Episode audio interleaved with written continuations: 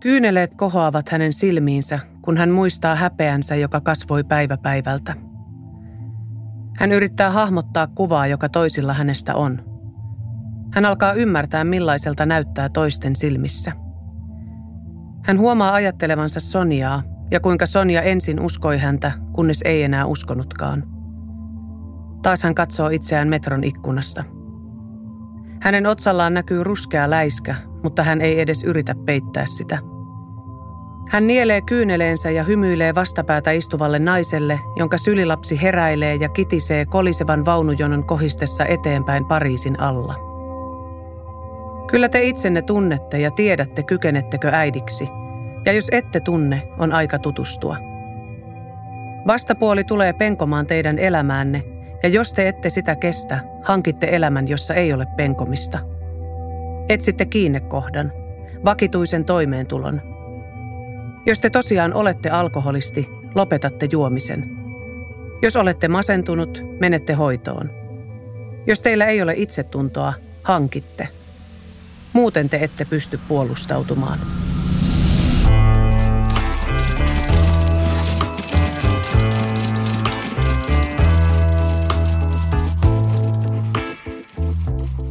Tämä on Kristan lukupiiri, podcast, jossa innostutaan kirjoista ja kirjailijoista. Minä olen Krista Kosonen ja vieraanani on tänään etäyhteyden päässä Ranskasta, Pariisin läheltä kirjailija Tiina Raudaskoski. Tervetuloa. Kiitos. Ensinnäkin mä oon aivan ihmeissäni, että tämä etäyhteys toimii, koska mun, mun maailmassani tekniikka pettää aina, mutta so far so good. Sä asuit aiemmin Pariisissa pitkään, mutta nykyään sä asut ihan maalla, voisiko näin sanoa. Millainen Joo, paikka se on? Tämä on tällainen tuhannen, vähän yli, vähän alle asukkaan kylä tällaisella luonnonpuistoalueella 45 minuutin matkan päässä Pariisin keskustasta. Ihanaa. Tai siis kuulostaa ihanalta. Millaista Kyllä sun, onkin. Niin, millaista sun elämä on siellä nykyään? Äh, varmasti aika tavallista. Ja hyvin erilaista, mitä mä sen ehkä kuvittelin olevan Joo. joskus. Tai mitä ehkä ihmiset vois kuvitella, että, että siellä se nyt varmaan viettää jotain taiteilijaelämää Pariisissa, mutta kyllä mä olen hyvin, vietän hyvin arkista elämää maalaiskylässä. Niin just. Mutta siis joo, kieltämättä mäkin romantisoin tätä ajatusta. Sä oot hiljattain julkaissut toisen romaanisi Kuudennen kerroksen nainen. Ja se kertoo Pariisissa asuvasta naisesta nimeltä Tiina R., jonka mies ottaa yhteisen vauvan mukaansa ja häipyy. Ja kirjassa päähenkilö yrittää saada lapsensa takaisin ja ylipäänsä saada oikeutta vieraassa maassa. Mä pidin tästä kirjasta ihan valtavasti. Haluan heti sanoa kiittää sua siitä – ja on hirveän iloinen, että sä oot täällä mun vieraana. Tämä kirja oli täysin erilainen kuin mitä mä odotin. Siitä puuttu kaikki semmoinen joku perinteinen nyhkytarina tai sentimentaalisuus tai joku tämmöinen siirappisuus. Mutta myös siitä puuttu kaikenlainen sankarius tai tällainen niin kuin äitiyden sankaritarina. Se oli musta hirveän hieno kirja kielellisesti ja tyylillisesti. Se oli sellainen ikään kuin kafkamainen, omituinen, unenomainen luuppi jostain kammottavasta niin kuin tilanteesta, missä tämä päähenkilö oli. Ja, ja siinä alkoi itsekin hämärtyä se, että mikä on, mikä on totta. Ja sulle itsellesi kävi pääpiirteissään näin. Vuonna 2010 Sun ranskalainen aviomies vei sun alle kaksivuotiaan lapsen mukanaan ja moneen viikkoon et tiennyt, missä lapsi on. 16 kuukauden taistelun jälkeen sait huoltajuuden takaisin, mutta oikeuskäsittelyt kesti vuoteen 2017 asti. Helsingin Sanomien haastattelussa olet kertonut, että sen jälkeen aloit kirjoittaa. Mm, miksi tai miten sä päätit tehdä tämän kokemuksen pohjalta romaanin? Oliko se sulle ihan itsestään selvää tai oliko sulla sellainen joku sisäinen tarve purkaa asiaa? Joo. Itse asiassa mä en koskaan päättänyt tietoisesti kirjoittaa romaania. Ehkä niin kuin ennen sitä viikkoa, kun mä suurin piirtein lähetin sen kustannustoimittajalle. Että se ei ollut mitenkään tietoista eikä päämäärähakuista, vaan mä kirjoitin niin kuin huvittaakseni itseäni. kun tämä kaikki oli ohi niin kuin viimeinkin. Ja jotenkin ehkä sellaisella pienellä niin kuin vaatimattomalla ajatuksella, että mä löydän sen kirjailija minäni uudestaan. Sen ihmisen, joka mä olin ennen kuin tämä tapahtui. Koska oli mennyt niin pitkä aika, jolloin tavallaan niin kuin oma elämässä oli painettu sellaista isoa pausenappia. Ja se oli pysynyt pohjassa niin kuin monen vuoden ajan. Koetko että sä et olisi voinut kirjoittaa silloin, kun se prosessi oli kesken? En, en mä pystynyt. Mulla ei ollut niin kuin voimavaroja siihen. Mulla ei ollut minkäänlaista niin kuin ensinnäkään etäisyyttä koko asiaan, mutta ei myöskään voimia. Mä olin ihan lopussa, Joo. näin voi sanoa. Joo. Se on muuten tässä kirjassa vielä, palaan siihen päähenkilön olotilaan, että se mun mielestä myös kuvaa ihmistä, joka on nimenomaan täysin lopussa tai niin masentunut tai surullinen, että sillä ei ole voimia tehdä enää mitään ja silti koko ajan vaaditaan, että sen pitäisi toimia tietyllä tavalla. Ja totta kai niin kuin äidin pitäisi toimia jollain tavalla ja olla tämmöinen leijona, emo tai muuta. Ja se oli hirveän jotenkin raikas kuvaus ylipäänsä äitiydestä, mutta palataan siihen pian. Ää, millaista se sitten oli se kirjoittaminen? Se kirjoittaminen oli hyvin paineetonta, koska mulla ei ollut mitään odotuksia. Et tota, niin kuin mä sanoin, mun nuorempi tytär oli silloin jo syntynyt, oli pieni, ei ollut vielä koulussa. Et aina kun hän nukkui päiväunia, mä kirjoittelin ja, ja tosiaan vaan niin kuin katsoakseni, mitä sieltä nyt on tulossa, jos mitään. Tuntuuko se susta vapauttavalta? Kyllä se tuntuu vapauttavalta. Joo. Millä tavalla tästä sun kokemuksesta syntyy juuri tällainen romaani, tai ajattelitko sä, että sä tutkit jotain tiettyä tunnetta tai jotain tiettyä aspektia? Mä en halunnut kirjoittaa niin kuin rankkaa tilitystä eletystä tragediasta ja tehdä sillä niin kuin vähän rumasti rahaa. Ää, mulla ei ole mitään autofiktiota vastaan, mutta mä koen, että tässä liikutaan niin kuin jonkun autofiktion rajalla myös, koska kyseessä on mun tyttäreni varhaislapsuus, jota, jota on käsitelty useassa oikeusasteessa useaan kertaan niin kuin siltä näkökannalta, että mikä oli totta. Niin mun ei tarvinnut ikään kuin siihen loppukaneettina kirjoittaa, että tämä on totta, tämä on mm. se minun totuuteni, vaan tehdä siitä jotain aivan muuta. Ja kääntää se hirveän no kai sitä nyt voi kutsua jonkinnäköiseksi negatiiviseksi tapahtuvaksi, jos haluaa. Mm, niin, kyllä. Ää, niin, ää, niin jollakin tavalla positiiviseksi, että, et, että mä niin kuin ikään kuin pääsen sen yli.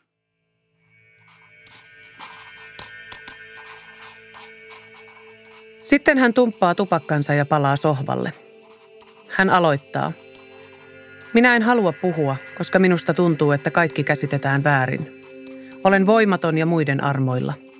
En osaa ilmaista itseäni oikein tällä kielellä. Hän sanoo tuijottaessaan taas likaista lattiaa. Siksi minä käyttäydyn tällä tavalla.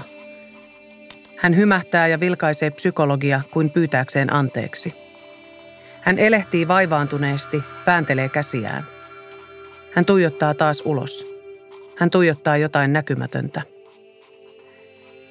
Kyllä teitä kuullaan, aivan kuten toista osapuolta. Minä olen koulutettu psykologi. Tuomari haluaa ymmärtää teitä ja siksi nämä tutkimukset on määrätty. Lapsen etu on ensiarvoisen tärkeää oikeuslaitokselle. Tämä on tärkeä satsaus. Minun tuntipalkkani on 150 euroa. Karima Benhamu vastaa ja selaa papereitaan.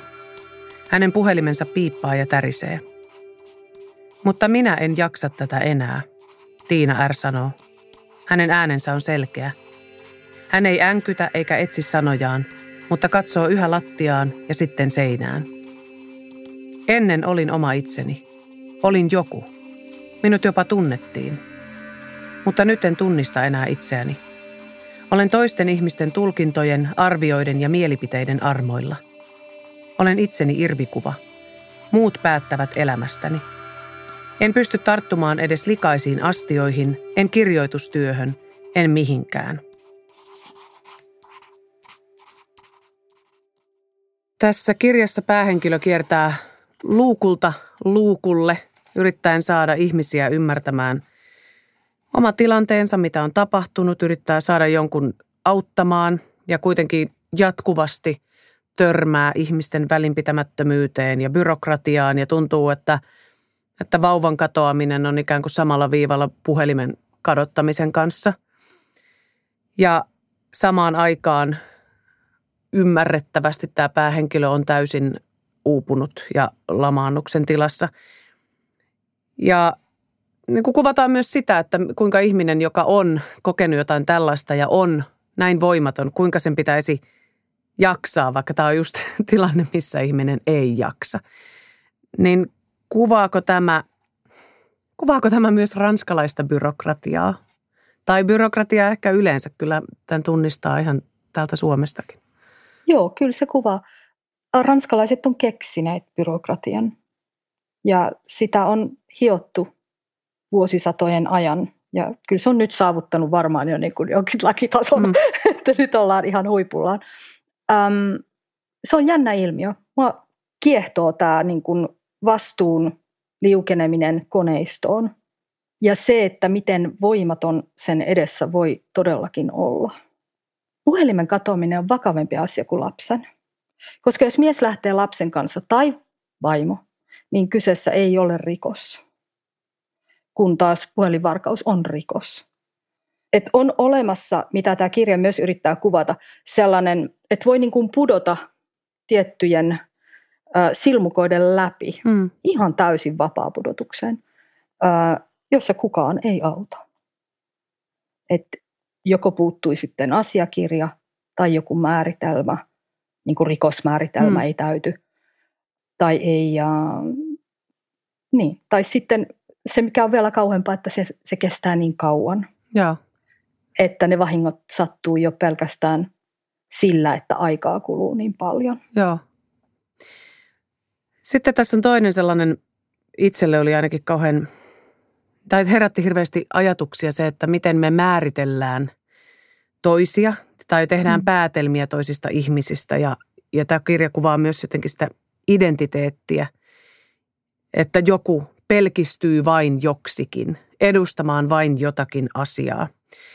Ja tässä kirjassa päähenkilö ja hänen tarinansa ja ammattinsa asettuu muiden ihmisten arvioitavaksi niin monta kertaa, että ne alkaa itsellekin tuntua, tai tälle henkilölle alkaa tuntua epätodellisilta, että hän on vain joku kuudennen kerroksen kalpea ulkomaalainen nainen. Niin mitä sä ajattelet tästä, tai että kuvaako tämä kirja myös, myös identiteettiä ja sitä, miten me tehdään päätelmiä toisista ihmisistä? Joo, kuva. Ja mun mielestä niin kuin tämän kysymyksen äärellä oltaessa ollaan niin kuin jossain nykyihmisyyden ihan olennaisimmassa. Että tällä hetkellä, ää, jos ei tarvitse edes ajatella niin kuin sosiaalista mediaa, vaan niin kuin jo pelkästään sitä, että miten paljon me kohdataan tavallaan tuntemattomia ihan arkipäivässä ja miten automaattiseksi se on tullut, että niitä niin kuin arvioidaan, leimataan, luokitellaan. Ja niin kuin todella, mun mielestä on jopa mielenkiintoista ajatella sitä, että miten erilaisia kuvia eri ihmisillä on ihan minustakin mun arkielämässäni.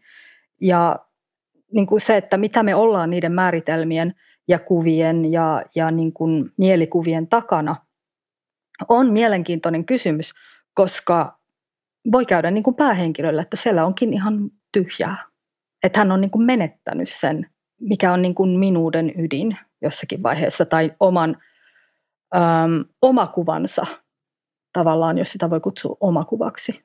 Kuvan itsestään, että se on jollakin tavalla murtunut ja hävinnyt.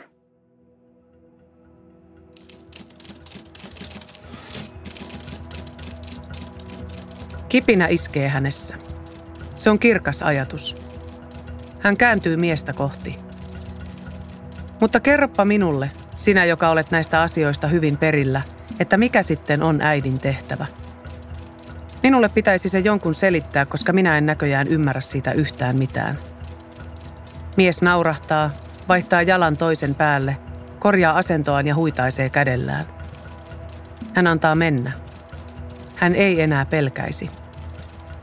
Hän huumaantuu välinpitämättömyydestään ja alkaa melkein ilkkua kuolemalle – Opeta minulle. Kerroppa se. Minä en käsitä. Miksi äidin täytyy kantaa lasta omassa ruumiissaan ja sitten antaa se pois? Miksi äidin täytyy kärsiä sellaista tuskaa ja ikävää? Eivätkö lapset kuulu lainkaan äidille? Miksi äiti on pelkkä tyhjä kotilo, jolla ei lapsen synnyttyä ole mitään arvoa? Hän sanoo sen, minkä haluaa. Lyö, hän ajattelee. Käy kimppuun. Vaikka tappaisit minut, minä en suostu enää pelkäämään. Minä elän viime hetkeni vapaana.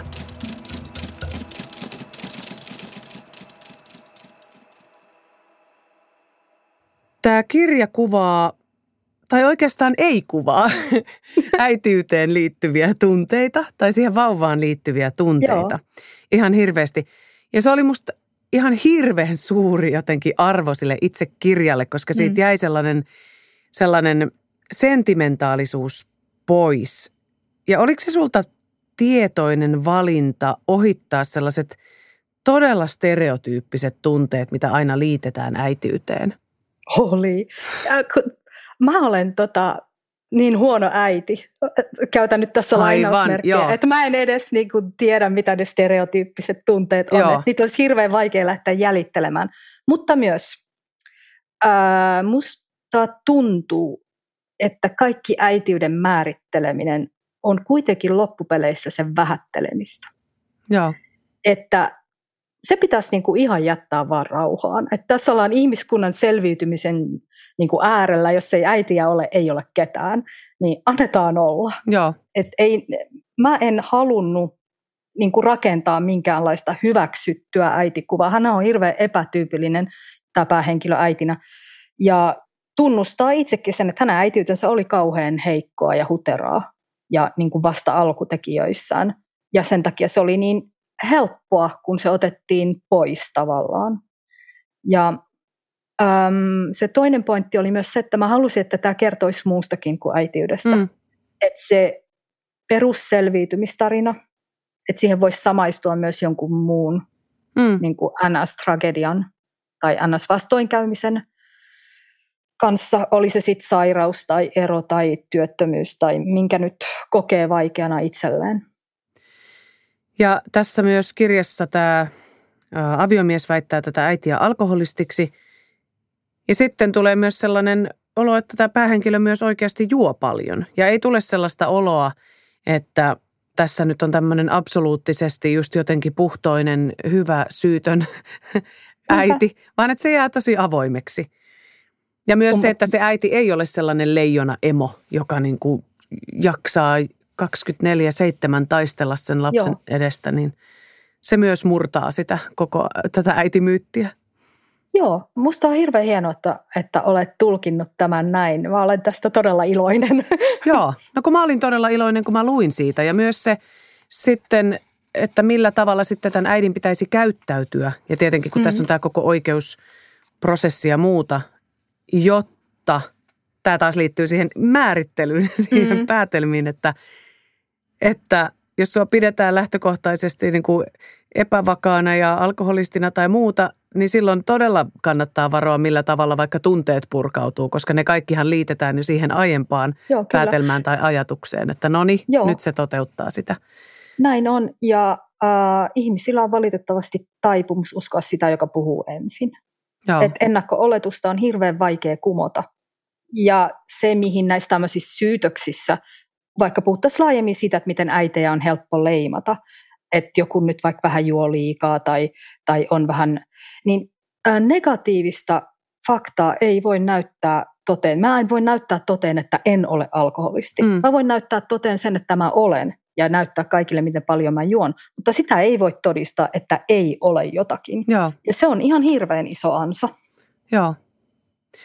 Sitten tässä pohditaan tässä kirjassa myös perheoikeutta ja sitä, mikä on kummankin vanhemman oikeus lapseen tai mikä on lapsen etu. Näkyykö tässä prosessissa jotenkin se, että miehen oikeus lapseen on suurempi kuin naisen tai, tai että sillä, joka lähtee ja ottaa lapsen, niin onkin jotenkin suuremmat oikeudet?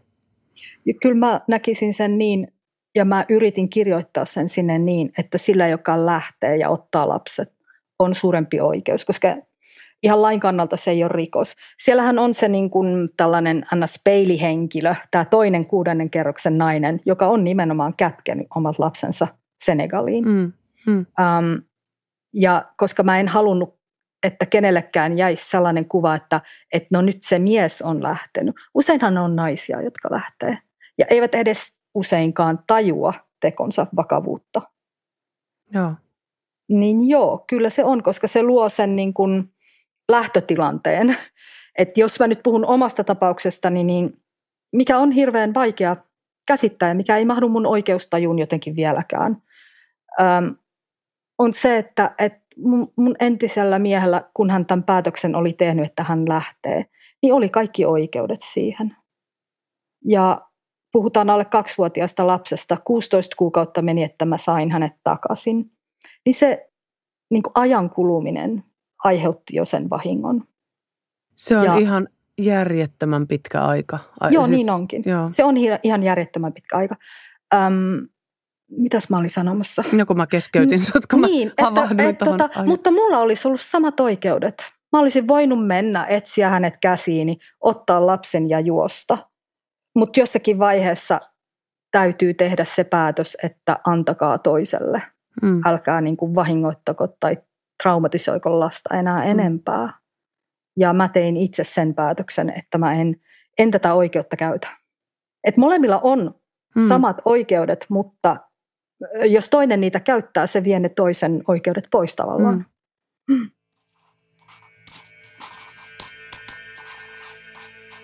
Mutta vain yhden vaunun ovet aukeavat ja metrosta jää pois vain yksi matkustaja. Nuori, vaalea, kalpea nainen, joka on pukeutunut kuluneeseen kukkakuvioiseen samettiaamutakkiin. Nuorella naisella on jalassaan pelkät suomalaisen mallin mukaan kudotut villasukat.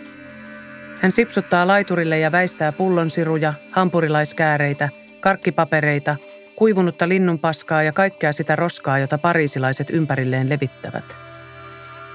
Hän liikkuu varpaillaan, tuskin maata koskien, kuin unikuva.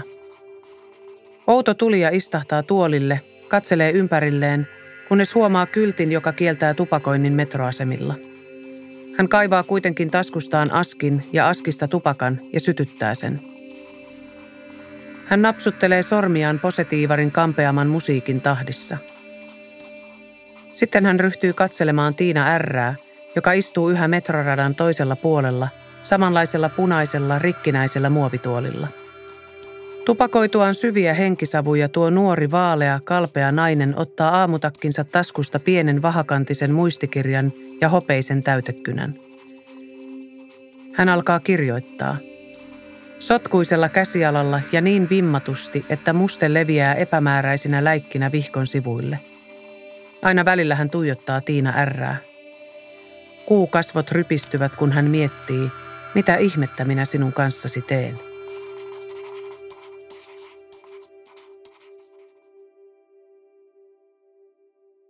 Tämä on tyylilajiltaan harvinaislaatuinen suomalainen romaani. Vaikka tässä on sellaista tiettyä lihallisuutta ja inhottavuutta, niin se ei ole mitään inhorealismia eikä mm. mitään mm. kaurismäkeläistä melankoliaa, vaan siinä on jotain sellaista just, mä nyt toistelen itseäni, mutta niin kuin unenomaisuutta ja surrealistisuutta. Ja, ja mulla tuli mieleen joku tämmöinen Dostojevski niin rikos ja rangaistuksen tämmöinen kuumehoure, joka vain Joo. jatkuu. Ja, ja siinä on sellaista niin kuin – vanhan eurooppalaisen klassikon tuntua tässä maailmassa. Oi, kun ihanasti sanot. niin, oliko sulla jotain esikuvia tähän tyyliin? Tämä kohta, minkä sä luit, on suoraan varastettu John Fowlesin ranskalaisen luutnantin naisesta. No niin. Se on siellä ihan lopussa, missä selkeästi on tällainen kirjailijahahmo, missä on John Fowles on kirjoittanut itsensä junaan matkustamaan ja heittää klaavaa, että no löytääkö se sen naisen vai ei niin kuin, että mitä minä sinun kanssasi teen. Joo. Musta se oli kauhean hieno siinä kirjassa. Joo. Ja tota, um, yksi näistä kirjan teemoista, mikä on tämä tämmöinen niin ajan kulumisen tai niin kuin tämmöiseen luuppiin jääminen ja niin kuin ajan ja paikan tavallaan sekoittuminen ja limittyminen. Siis tässähän niin kuin nuori Tiina R. katsoo nykyistä Tiina R. metrolaiturilta, mm. niin kuin se kirjailija sitä josta kirjoittaa loppujen lopuksi. Mm. Niin äh, se oli vain tapa tuoda niin kuin yksi erilainen näkökulma tai yksi erilainen tulkinta tästä teemasta. Joo. Mutta sä et, toi niin. äh, kuumehoure, anteeksi, joo. mä kesken, toi kuumehoure on kauhean mielenkiintoinen, koska ähm, joo, kyllä mä sen niin kuin sellaisena myöskin näkisin. Joo. Tämä on musta kauhean mielenkiintoinen kysymys ylipäänsä aina liittyen mihin tahansa luovan alan tekijöihin, että mistä se oma tyyli ikään kuin muodostuu. Että onko se joku sellainen, mitä ei voi ikään kuin vältellä – vai onko se joku tietoinen valinta tai joku, mitä voi harjoittaa? Tämä siis liittyy myös siihen, että näyttelijänä se on Joo. vähän mielenkiintoinen kysymys, että voiko sitä itse niin jotenkin, on, uh, mistä se syntyy se oma kädenjälki?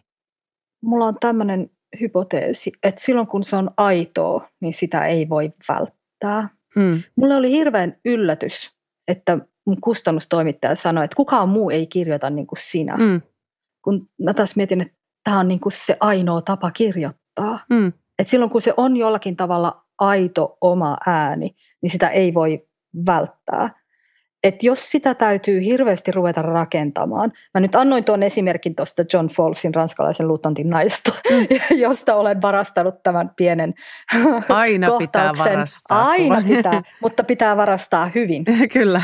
niin, niin, niin tuota, että sen tietysti niin kuin tällaisia voi kehittää jonkun verran, mutta sen ytimen pitää jollakin tavalla kuitenkin olla aitoa, niin kuin semmoista itsestään virtaavaa. Joo, samaa mieltä.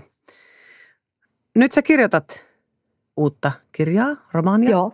Onko jotain, mitä voit siitä kertoa? Se kertoo nimenomaan niin kuin taiteilijaksi kasvamisesta, että mikä on välttämätöntä, mitä niin kuin, se kertoo kyllä mun, niin kuin, mun myös omista teatterikouluajoistani mm. ja, ja niin kuin siitä, että, että millä tavalla taiteilijaksi tullaan.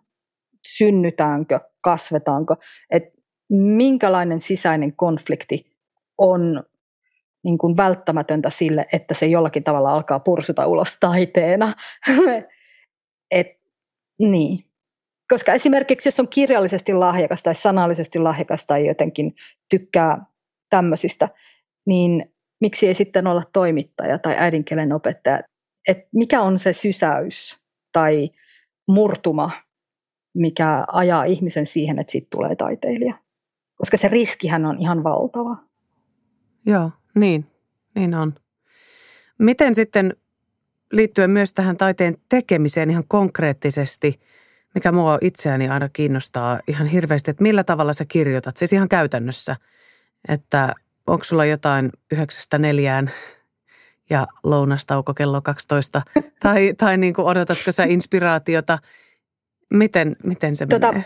Uh, mä en odota inspiraatiota, mutta mä uskon inspiraatioon. Mm. Niin kuin siinä alkuperäisessä merkityksessä inspiritus, että tässä ollaan jonkun henkimaailman asioiden kanssa mm. vähän tekemisissä.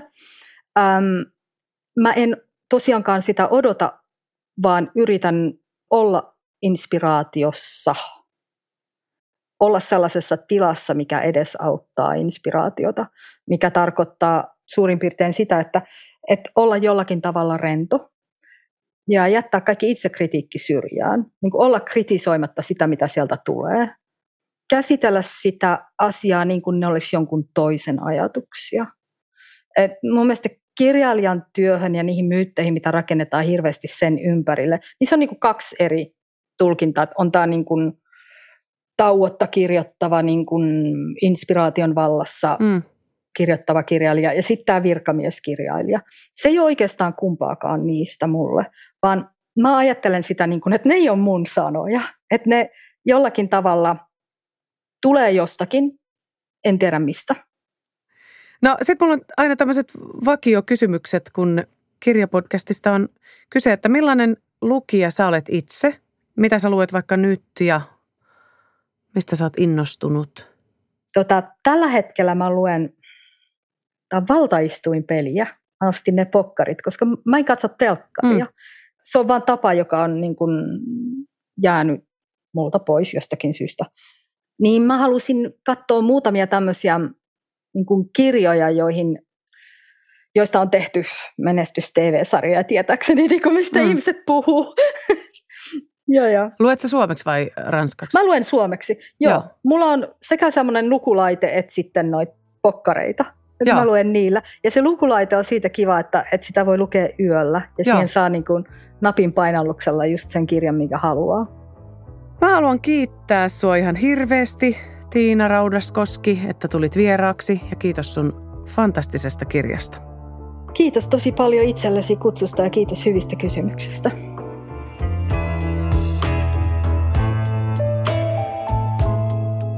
Kuuntelit Kristan lukupiiri-podcastia.